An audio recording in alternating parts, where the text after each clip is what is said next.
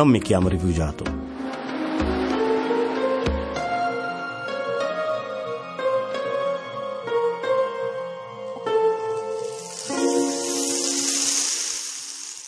Mi chiamo Awais Ahmed, vengo dalla Somalia, da Mogadiscio, eh, capitale.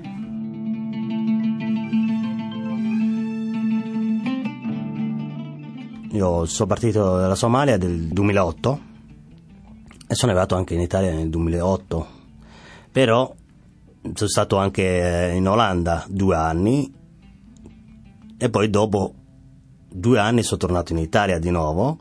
E ho ricominciato dal 2011, dal 2011 fino ad oggi che sono, sono qui, che mi trovo in Italia, sempre a Roma.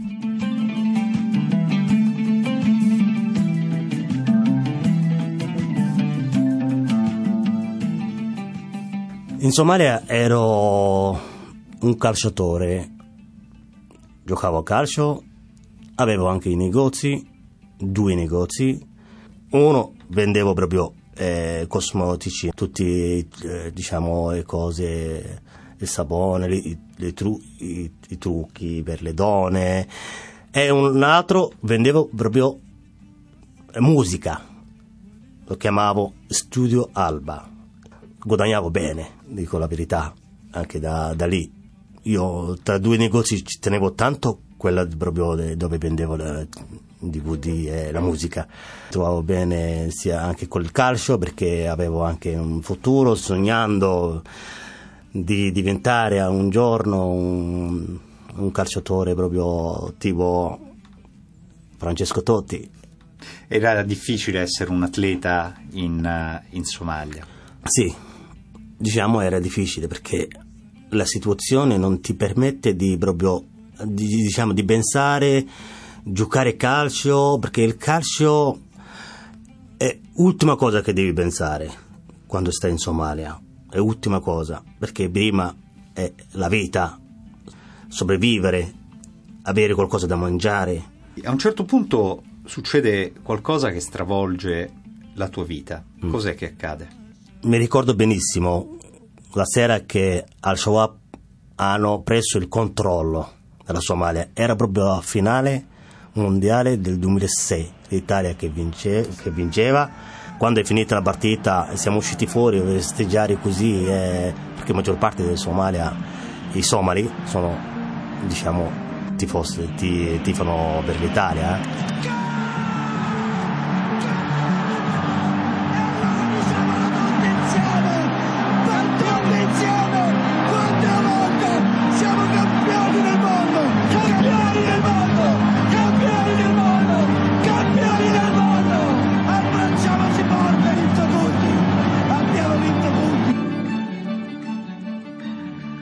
Nell'estate del 2006, mentre il mondo è incollato agli schermi televisivi per la finale dei mondiali di calcio, in Somalia la guerra civile che si trascina dal 1991, anno della caduta del dittatore Siad Barre, arriva ad un punto di svolta.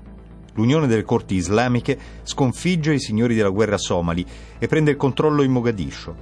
Sono milizie composte da formazioni eterogenee, tra le quali spicca però un gruppo particolarmente ardimentoso e organizzato, gli Al-Shabaab, appaiono rapidi, efficienti e molto disciplinati, una rarità nella cozzaglia di miliziani improvvisati che spargono il terrore tra la popolazione civile. Le corti conquistano gran parte della Somalia meridionale, ma una volta venuto meno il nemico comune, il rapporto tra Shabab e corti si incrina.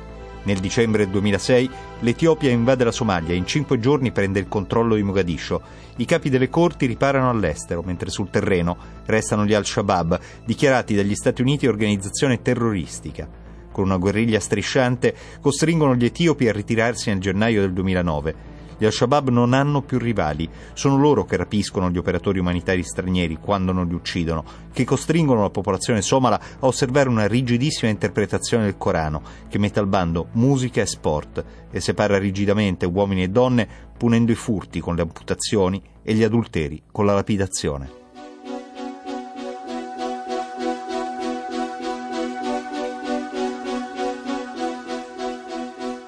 A un certo punto loro hanno cominciato di, di dire proprio non si può giocare a calcio, non si può ascoltare la musica. Figuriamoci chi vende.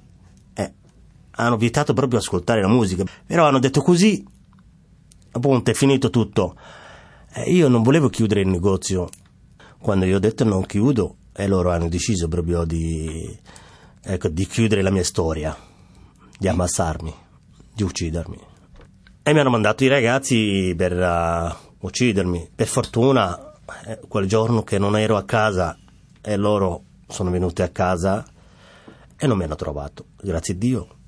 Ero fuori e mi ha telefonato mia sorella mm, urlando, dicendo non tornare a casa. Punto. Da quel giorno non sono più tornato a casa, non ho neanche salutato i miei. Mi ricordo faceva freddo, ma io sudavo.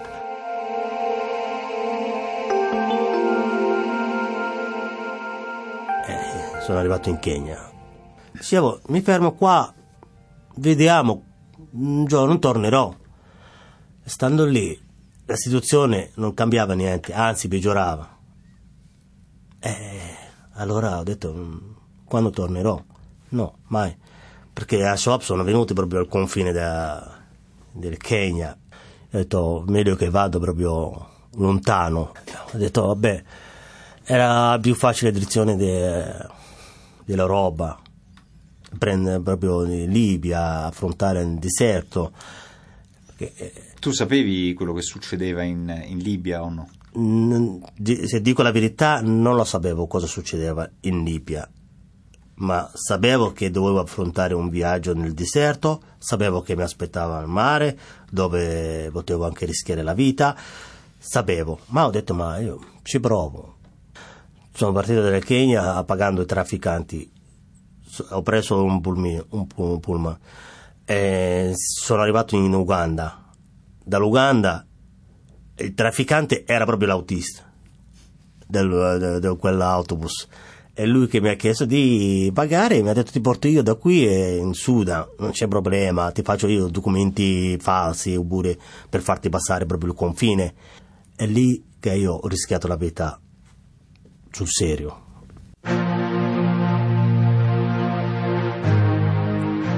Anche, ecco, diciamo, in Somalia non l'ho mai visto neanche quello che mi è successo in, nel deserto, non mi è neanche successo in Somalia anche, neanche contro Al-Shabaab, perché nel deserto ho visto con i miei occhi persone che morivano e io che aspettavo solo la morte, niente altro. 24 giorni che eravamo nel deserto, è rotto la nostra macchina, è morto l'autista pure, quelle che guidava, sono morti quasi tutti, sono morti per fame, sete, niente. E io sono rimasto lì, tra i morti, seduto là, aspettando solo la morte. Grazie a Dio mi sono risvegliato, ecco, perché ho perso la conoscenza anche io. Mi sono risvegliato un giorno che stavo in Libia con i soldati libici, i militari.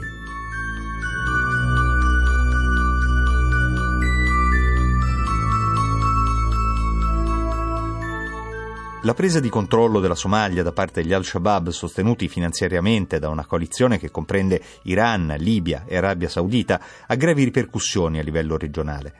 Tra i primi paesi a venire coinvolti nel conflitto sono Etiopia e Kenya, che subiscono a loro volta numerosi attacchi terroristici.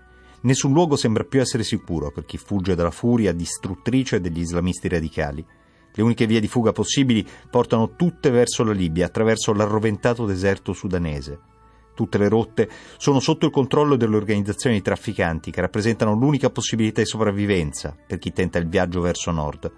Ma per tutti l'arrivo in Libia ha un unico esito, la cattura e la detenzione. Solo pagando un riscatto si può sperare di essere rilasciati e di affrontare il Mediterraneo, prima che sia troppo tardi. Poi dopo due mesi ho detto basta, non esco da qui, vado, affronto proprio questo viaggio, ultimo viaggio che mi manca, ultimo ecco, bricolo, diciamo, nel mare. Ma io ho detto, io entro in quest'acqua, e salgo questa barca, perché è una morte probabile, ma restare qui è morte certa. Per questo io ho detto, scelgo questa morte probabile e parto. Ti ricordi la notte in cui sei partito? Sì, Era mm, 12-11 agosto 2008. Eravate tanti? Il 13 soldati? agosto siamo arrivati a Lampedusa, eravamo tanti, 45 persone su una barca, stretti, stretti, ma 45 salendo là. Tutti somali, tranne 7, 7 ragazzi, tra cui uno era eritreo e gli altri erano ghanesi. Mi ricordo tutto quella, quella sera.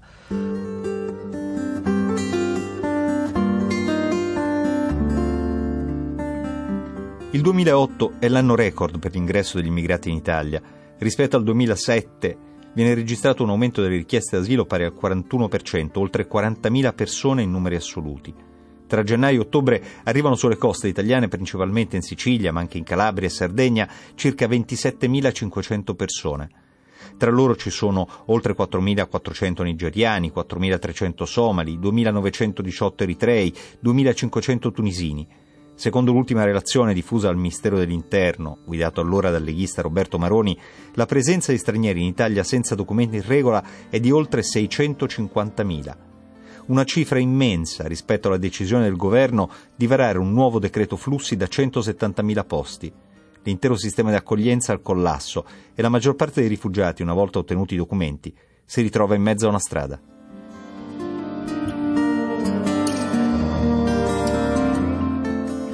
Mi ricordo quella sera, prima sera, non trovavano proprio un centro di accoglienza dove potevamo dormire, perché tutti pieni. Era nel periodo proprio del 2008 che tutti sparcavano eh, Italia, Italia, no? Poi la difficoltà comincia quando ho avuto i documenti. Il giorno che proprio sono andato alla costura, che l'Italia mi ha riconosciuto come, una, come rifugiato, ma ha dato i documenti, è lì che comincia proprio la, di, l'Odissea, ecco. Ho deciso subito, proprio stesso giorno, di andare proprio in Olanda. Stesso giorno, cioè avevo proprio eh, 300 dollari, l'ho cambiato nero, ho preso il biglietto da qui, da stazione Termini, sono andato proprio a Torino, da Torino ho preso l'autobus, sono, andato in, sono entrato in Olanda.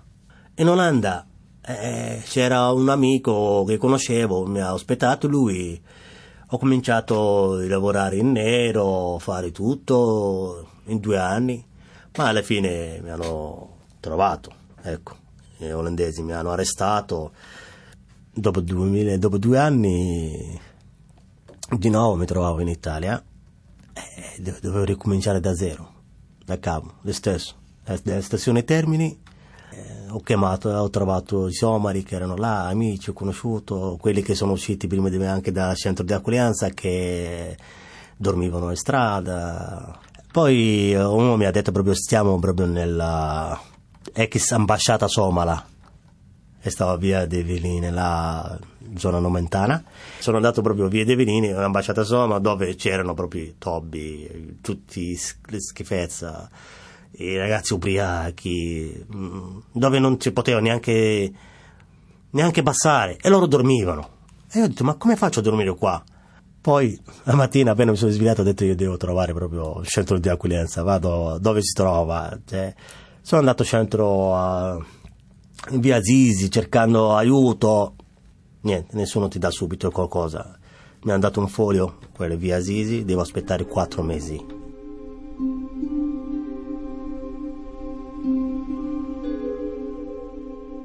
Via dei Villini numero 9 è stato per anni un indirizzo che ha rappresentato un incubo per centinaia di rifugiati somali e per gli amministratori della capitale.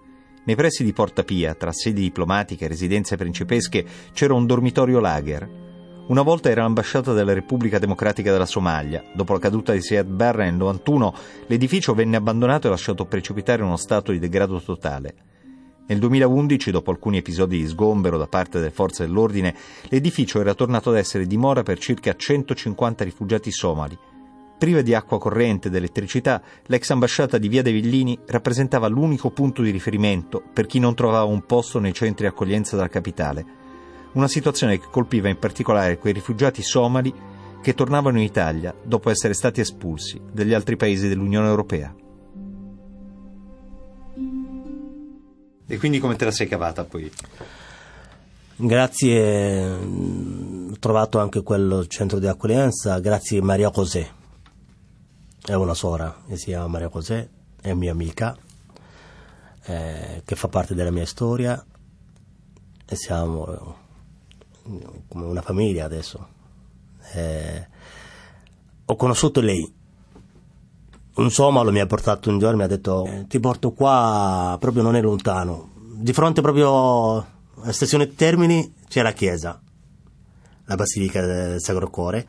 E mi ha detto lui, qua c'è una sora che io ho conosciuto, brava, ti aiuterà, ti porto lì, ti faccio conoscere lei.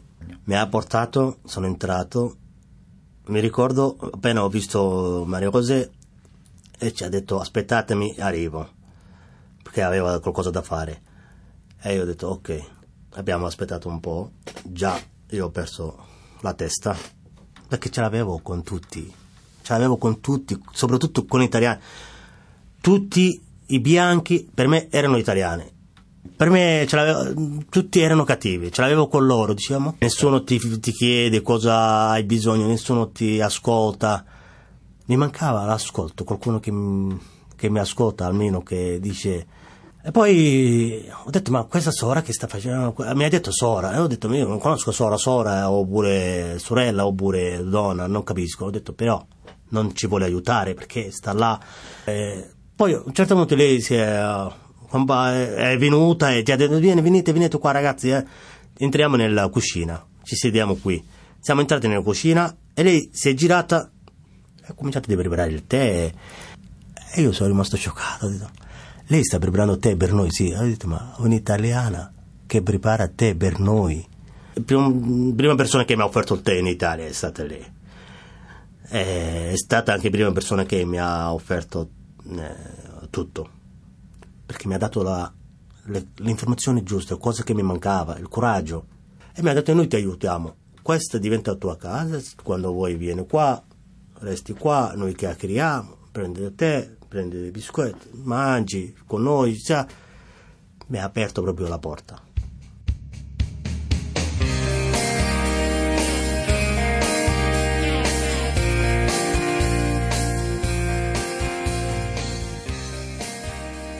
Mi ha fatto conoscere il centro Astali, eh, il centro Astali che mi hanno aiutato.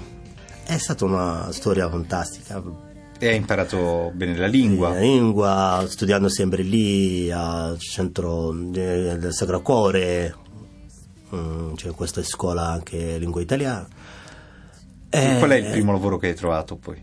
Il primo lavoro che ho trovato era proprio pulire un ufficio che mi hanno dato un contratto per tre mesi e io ero contento, però poi tre, dopo tre mesi è finito quel contratto e, e poi anche finito proprio il contratto di quella cooperativa che lavorava lì. Quindi... E poi tu hai, sei riuscito a trovare un, un, lavoro, un lavoro, stabile, sì. sappiamo. Eh, lavori in una sì, struttura alberghiera. Questo, sì, sono entrato in questo albergo perché c'è stata un'occasione di, di fare il truscino mentre studi, impari e lavori, che ti danno un po' di, diciamo, di rimborso, un po' di rimborsano. E ho detto, ma magari è una cosa buona. Eh. Quindi sono andato proprio a fare il truscino in questo albergo, quattro mesi. Dopo quattro mesi l'albergo ha deciso di proprio assumermi. Hanno visto che ce la facevo, cioè, cioè mettevo tutto. Quando sono arrivato a casa che mi sono buttato a letto, ho capito che sono stato solo fortunato. Tu inizi la tua vita a questo punto in Italia con un lavoro, mm. la possibilità di integrarti, studi la lingua, eh, conosci una donna che, mm. che sposi. Sì. C'è stato un momento però eh, in cui tutto è sembrato che tornasse difficile con l'emergenza sanitaria e la pandemia. Hai avuto paura che fosse un ritorno indietro? Eh, se dico la verità, non ho avuto paura di tornare indietro. Dicevo, però la difficoltà c'è stato. Questa pandemia, quando hanno chiuso l'albergo, eh, siamo rimasti tutti a casa, non si lavorava, la cassa integrazione che non arrivava è un'altra cosa pure quello. Eh, ho, ho avuto questa difficoltà, però non ho pensato di tornare indietro, ho pensato di sempre andare avanti, di pensare sempre avanti, il futuro. Facevo parte di quelli che dicevano andrà tutto bene. Abbiamo fatto il matrimonio proprio, siamo sposati proprio in quel, in quel, in quel periodo proprio di, di, di difficoltà. Dopo che hanno chiuso l'albergo, già il matrimonio che abbiamo organizzato, tutto quanto, e, e ho detto no, non spostiamo e non cancelliamo niente, ci spostiamo.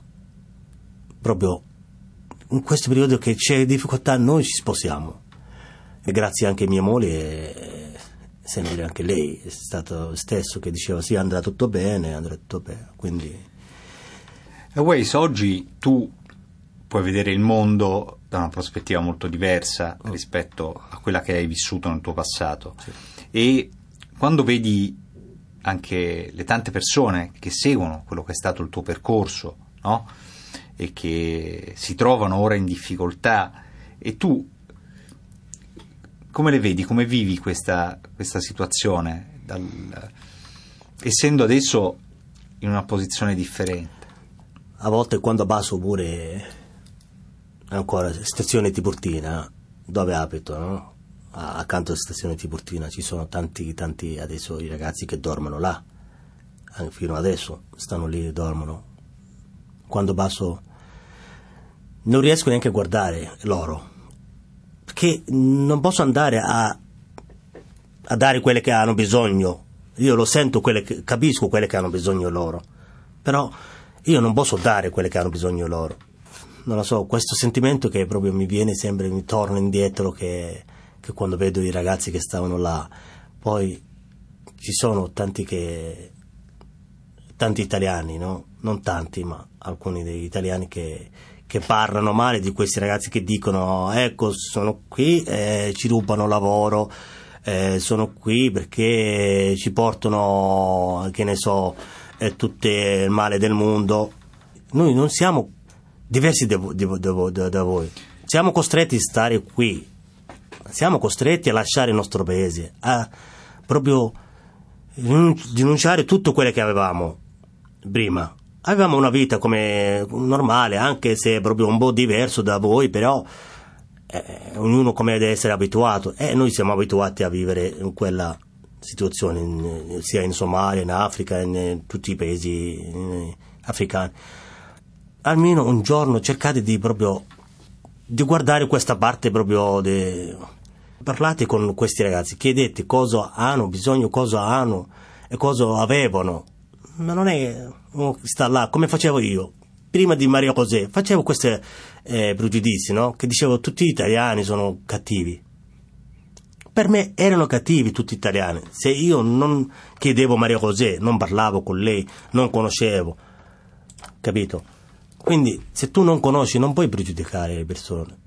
C'è un momento in cui tu ti sei reso conto che la paura che provavi e, e la rabbia che provavi non c'erano più. Ecco, il giorno del, proprio del, del matrimonio, no? E dicevo, ma eh, ero un altro, non ero quello, quell'uomo che proprio aveva paura, quell'uomo che proprio aveva paura di morire di essere catturato, di essere proprio arrestato, mm, perché quel giorno era il giorno che io cominciavo a pensare solo al futuro, non il passato, non la paura,